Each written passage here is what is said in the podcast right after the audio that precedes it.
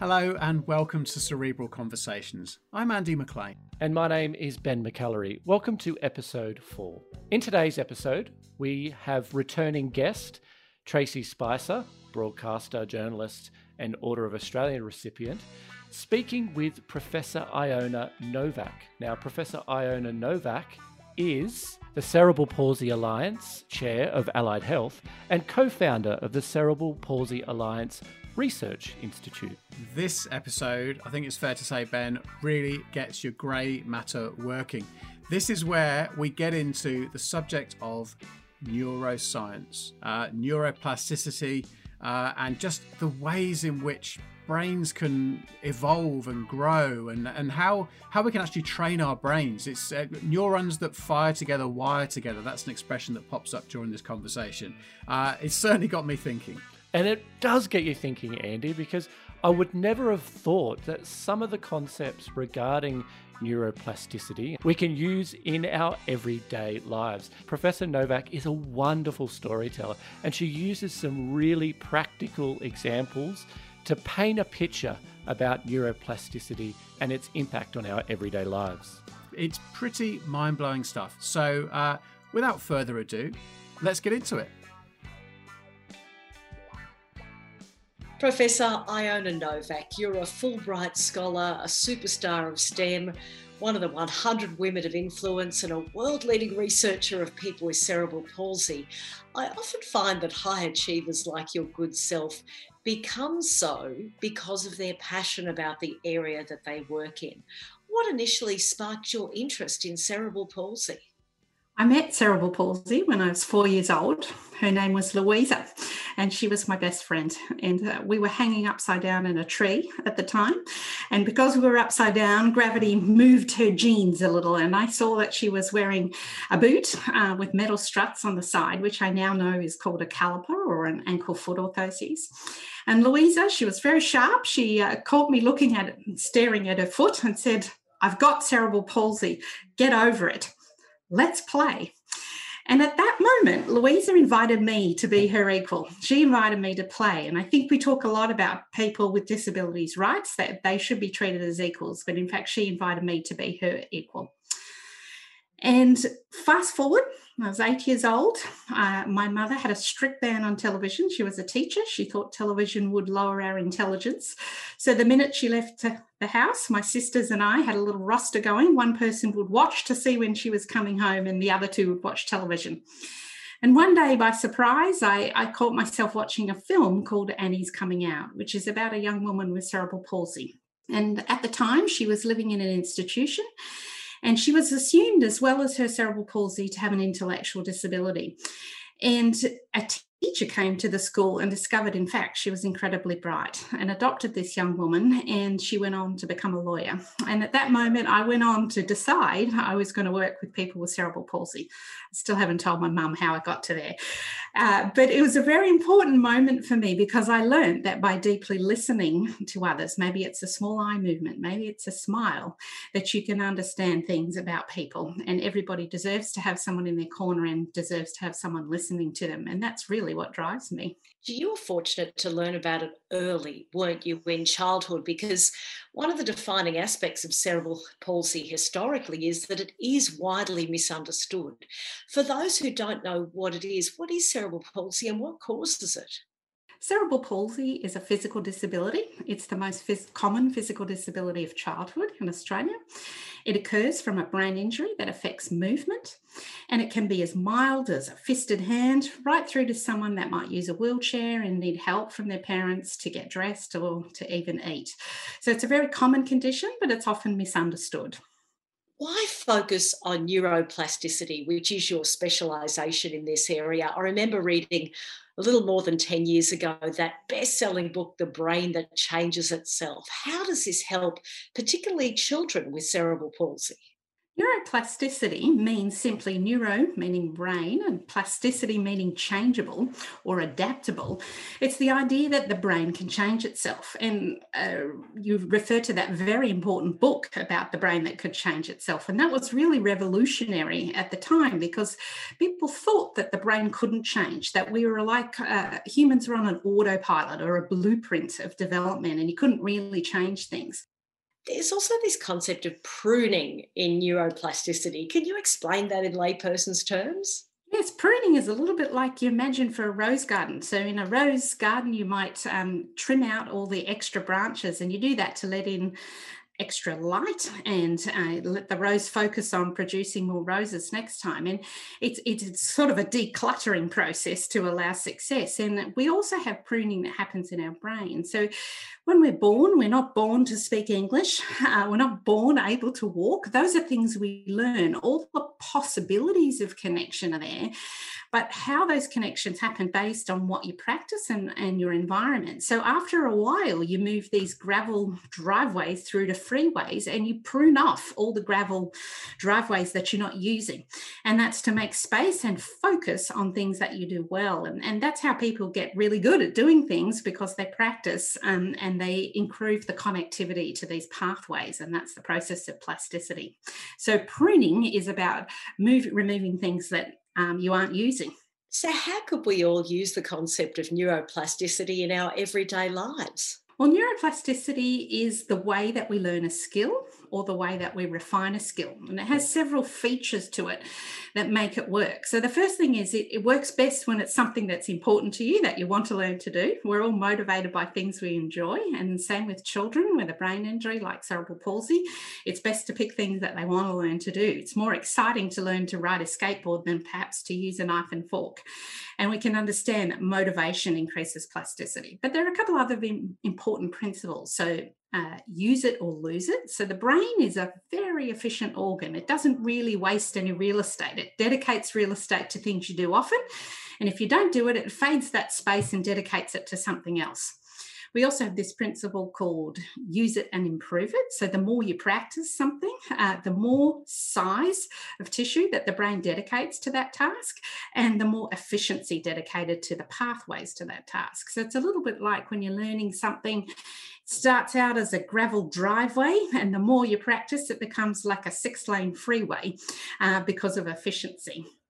It's also really important to have repetition and intensity of practice. So there's another book out there called the 10,000 hour rule, which suggests that that's a critical amount. It, it, does, of course, vary between tasks, what the actual dose is.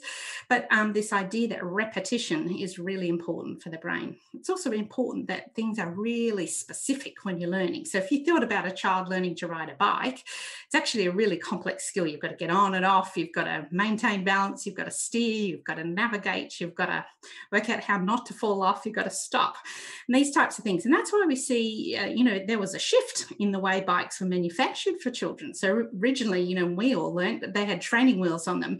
And of course, you're only doing part of the task when you're riding with training wheels. You're, of course, you're steering and you're pedaling and you're getting on and off, but you're not actually balancing. The training wheels are doing that piece. And so we saw this shift in the bike manufacture to these little wooden bikes where the children's feet are on the floor. And that's because they're actually doing the balancing task. So children that learn to uh, ride a bike using one of those balance bikes actually learn a lot faster than uh, than riding with uh, training wheels because it's much more specific and brains like really specific practice.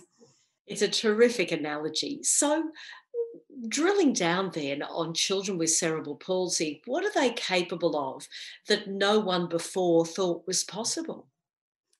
All humans are capable of learning, especially when it's um, moving and motivating to the person. And that's the really the important part of rehabilitation to ask the person what it is that they want to learn to do. Depending on the size and the location of the brain injury, might uh, dictate the upper limits of what you can learn to do.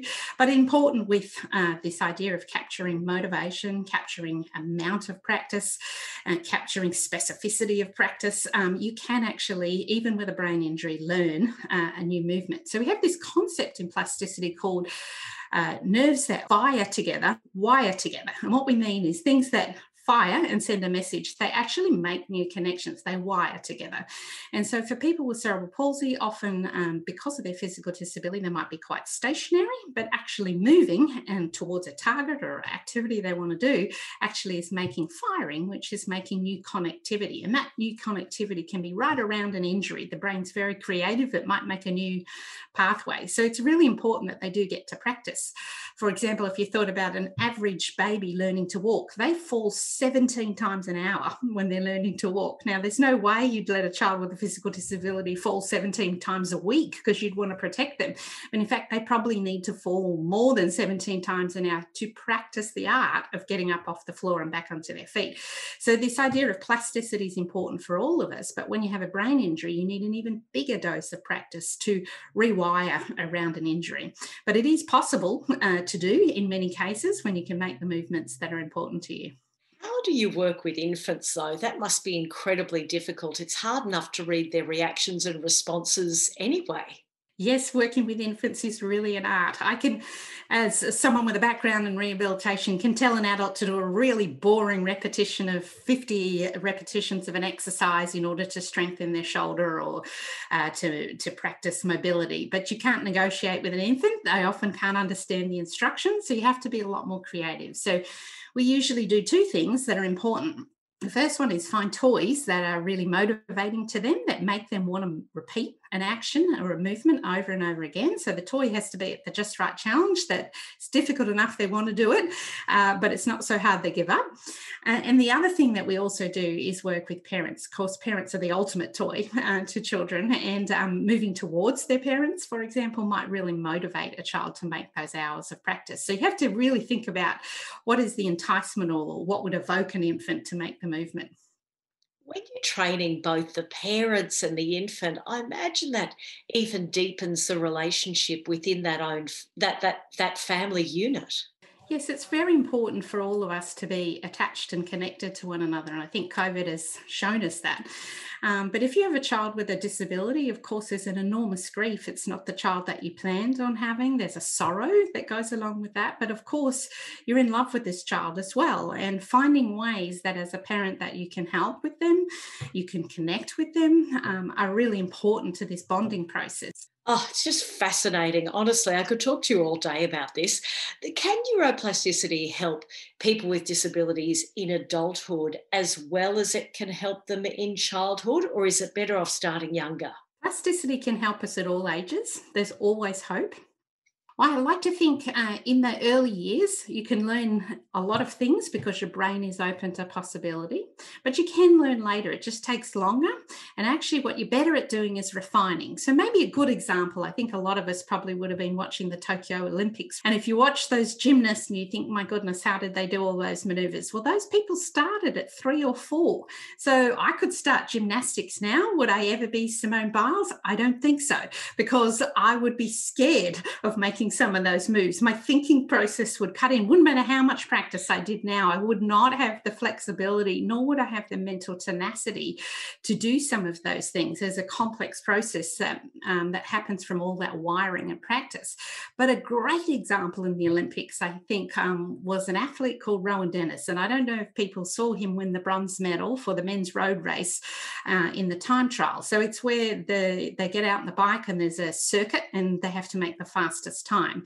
Now, Rohan um, actually did something very unique to plasticity. Now, there are a lot of specialist riders that came across from the Tour de France that were tipped to win uh, all three medals in that. And they had um, their specific time trial specialists are good at going through the pain barrier and working against the clock. But what Rohan did was got there a couple of weeks early. He ran a film crew around the track and then he loaded it up onto a, a, a cycle trainer and he actually watched the terrain and cycled against that terrain for the two weeks leading into the race. So he knew every corner, every maneuver, how to increase his fitness, how to increase his angles into those corners. It's a beautiful example of refinement from plasticity. Course, he's as good a rider as the others, but because he'd done that extra training and that specificity of practice, he won the bronze medal and beat people that didn't seem possible that he could beat. Oh, it's incredible. It's such an exciting area of research, but it also has me wondering, Iona, about how many barriers you face with people pushing back, either consciously or subconsciously, because of bias and discrimination, and saying, oh no, people with cerebral palsy aren't capable of that. You know, this misconception that people with CP have lower intelligence than the rest of the community. Yes, cerebral palsy field has had a lot of dogma to it and a lot of misunderstanding. So, I mean, probably the best known one is everybody assumed it was an obstetric injury, but in fact, um, 80% of cerebral palsy is caused during the pregnancy. It's got nothing to do with the obstetrician. Uh, and so, once you get around that hurdle, you can start thinking about prevention differently. So, people said this was an unpreventable condition, but it turns out in Australia, we've been able to prevent 30% of cases, which is really um, a staggering medical breakthrough. And if you're born in Australia with cerebral palsy, palsy, you have a milder form of cerebral palsy. So we've made some extraordinary breakthroughs against what has been the dogma of this condition. And so people have also faced the dogma that their brains couldn't change, but in fact they can. People with cerebral palsy, like anyone, are motivated to do things that matter to them. And we just need to ask them what those things are. And we need to pick rehabilitation techniques that harness that. So one of my favorite all-time stories in this area was an intervention that I tested in cerebral cerebral palsy, which is a plasticity intervention called COOP, which stands for Cognitive Orientation to Occupational Performance. And what it's about, it's a problem solving approach. So, a young girl with cerebral palsy, normal intelligence, she's like an adult with a stroke. Her one arm didn't work and the other one did work really well. So she wanted after school to be able to make a sandwich so she could have a snack.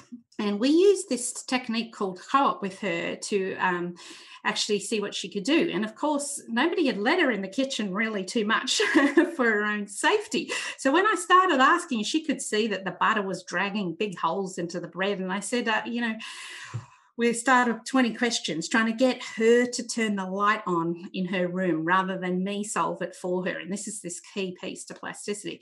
So she says oh well you know i need to change the butter. And i said so how could you make the butter different? She says oh we could put it in the fridge. And i said okay let's try that plan. So we put it in the fridge, and of course, we get it out, and no change in the result. So she starts thinking about it, and she realizes the texture needs to be different. She says, Ah, we could put it in the dishwasher. And I said, Okay, let's give that plan a try. And of course, people at the university now thinking I'm not even qualified to practice, but what I'm trying to get her to do here is to solve the problem. So we put the butter in the dishwasher, and of course, you can only imagine what happened. And she said, No, that plan doesn't work either. So I would keep going, and eventually she said, the microwave and she she she solved it and that was her light bulb moment and when i said before in in plasticity that neurons that fire together, wire together. Because she solved that problem, there was a fire in there that created a new pathway. And within minutes, she could make a sandwich independently. And that's because we initiated that process of her solving the problem. And then, of course, doing the plasticity component of practice, she actually got really good at it. Um, but that's why we need to apply these principles to someone with cerebral palsy rather than doing tasks for them and taking away opportunities for independence. Iona, you're a tremendous role model for girls and young women thinking about a career in STEM. What's your best advice to them based upon the fact that as a child you learnt the importance of asking questions? Yeah, women are very underrepresented in the STEM fields in Australia, but that isn't about talent, that's about possibility. So when we ask young children to draw a picture of a scientist, they always draw a male. So where did they learn that from? They were enculturated some way. So it's about um, working with school students to find opportunities, and uh, that's a lot about what the Women in STEM program in Australia or Superstars of STEM is about educating young children about possibilities of careers in STEM. And I think you can see from these stories from cerebral palsy that by asking questions, you really can make a difference. I really think that um, women asking questions and uh, wrestling with what is considered dogma is it is it really conventional wisdom or is it just a way of thinking? Actually, if we look hard enough and we think outside the box, would there actually be other solutions for people? And when we co-design things with people with cerebral palsy, who of course have the most to gain, then they have the best ideas about how to change the field. So I think working with people with the condition as well is incredibly important. And that's another aspect of diverse thinking. Iona, you've done such tremendous work in this area. You also invented a traffic light system which, been, which has been implemented into clinical practice in 24 countries. How does that work? Yeah, so we invented a simple traffic code so that parents, clinicians, researchers, policymakers could all have the same language. That's pretty simple. Green means that the treatment that you're thinking about has been proven to work in a clinical trial. Red is, of course, the exact opposite. It's been proven in a clinical trial to either make no difference or actually to have a side effect that causes a harm to children. And yellow is everything else. And yellow might be that it's a promising treatment, but more research would give us confidence. Yellow might be because we're just not sure. Maybe it's being sold on the internet, but we don't really know whether it works or doesn't work. It's just never been tested in research before. Or maybe it's trending towards red and uh, we call that um, an, an, a negative. Um, probably don't do it. And um, this simple common language has given us a way to split up 182 different intervention choices for families into these color codes, which allows people to then start to think about now, if I want to improve the chance of making a sandwich, which is the most effective treatment. And we can look through what we call a bubble chart. So there's green bubbles, yellow bubbles, and red bubbles. It's a little bit like a glass of champagne. The higher up the, the bubbles are rising, the better the treatment is. So it allows parents to actually select interventions that are most likely to work to help their child uh, choose that goal. And that's really important for parents because they often feel like they should try everything for their child. And of course, a child needs a childhood as well. They need time to play and to be with friends. You can't spend your whole life doing rehabilitation. So, this tool is really good for cutting through the volume and telling you which things might work. Oh, make it easier for the whole family. I also understand that we've come a long way around early diagnosis, and there are some more clinical trials underway at the moment. We've moved the needle on diagnosis. Diagnosis for cerebral palsy used to be at 24 months of age or two years of age. We've moved it right back to three months of age. So if you were to have a stroke after this interview and you waited in an Australian hospital for two years to get a diagnosis and then to have any rehabilitation, you'd be very frustrated with the hospital system. But in fact, that's what things were like for children with cerebral palsy. But by now having an early diagnosis at three months of age, we've been able to start early intervention at that time. So the key of diagnosis is the access to early intervention. What do you hope to see within your lifetime in this area, particularly around neuroplasticity? So, I think it's possible inside of my career that we might see a cure for cerebral palsy. There are many things under research. For example, a number of stem cells are being investigated for cerebral palsy. And We already know if we use them in later childhood at small doses that we can see that stem cells produce improvements in movement, even bigger than rehabilitation, standard rehabilitation. So, of course, that leads a person like me to ask more questions, which is what would happen if we tried them earlier? What would happen if we tried them in bigger doses? And what would happen if we tried multiple doses? And that work is currently underway. And I think will deliver bigger results than we've already seen. And there are many other drugs that are under investigation as well for eliciting brain repair. And I think that these things are going to work uh, hand in hand with neuroplasticity interventions. So, some of these drug trials are going to create better opportunities and environments for the brain to thrive. And then with plasticity based interventions, you will be able to learn better because the brain's in a better environment to actually repair itself and to uh, rewire. And so, I think the future is very exciting. And I, I think it's not impossible that we would see a cure for this condition. What do we need to achieve this? Is it simply a matter of more money, or is it attitudinal change as well around perhaps a fixed mindset that not only the broader community has, but also some scientists and medical professionals? Yeah, money and mindsets do make a very big difference in research. Uh, you're three times more likely to have cerebral palsy than childhood cancer, but in fact, you're more likely to die now from cerebral palsy in childhood than you are from cancer. And that's because so much money and effort has been put into childhood cancer. People have done an extraordinary job in this country that survival is up into the high 90s.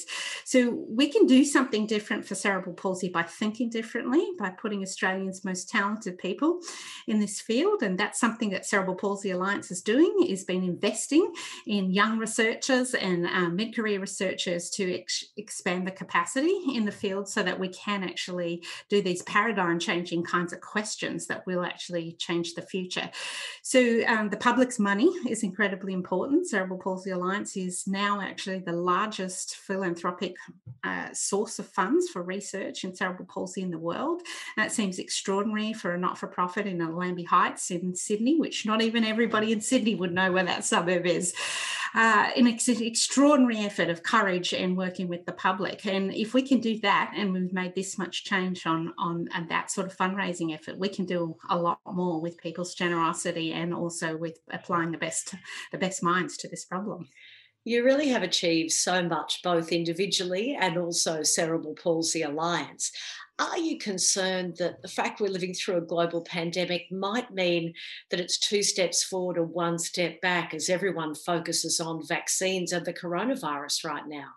There's no doubt that the COVID pandemic has changed the trajectory of research. We've seen it two directions. So, first of all, by quickly putting a lot of money into vaccines, you can quickly generate a vaccine and make medical breakthroughs. So, that confirms that money uh, into the right scientists makes a very, very big difference to people's health and futures. But we've also seen a lot of damage done um, from the redirecting of money to away from existing work. So, uh, in addition, the COVID environment changes the work for clinical trials. So, you know, many people in the community are now experiencing um, uh, changes in their mental health, which will change their response to a treatment, for example. But I, I, I, like to look at the glass half full side of it and say that the, the vaccine story tells me that how did earth did we get so many vaccines together so quickly and tested in thousands and thousands of people that are changing futures? That, that that's the power of medical research and actually funding the right people to do the right work and having a focused effort. And I think if we maintain a focused effort on things that matter and that matter to patients, we really are going to have breakthroughs. Professor Iona Novak, it's been an absolute pleasure to chat with you. Thank you for your incredible hard work, your kindness, and your determination to change the lives of children and adults with cerebral palsy. You are amazing. Thank you. Thank you very much. You've been listening to Cerebral Conversations, a podcast produced by Cerebral Palsy Alliance. To learn more, check out the show notes to this episode over at cerebralpalsy.org.au forward slash cerebral conversations. And if you enjoyed the show, please rate or review on your favourite podcast platform. And to join the conversation, follow us on Facebook and Instagram. Thanks again for listening. The music for this podcast was kindly supplied by Ocean Alley. Check out the band's music on Bandcamp or visit Ocean Alley www.ecom.au.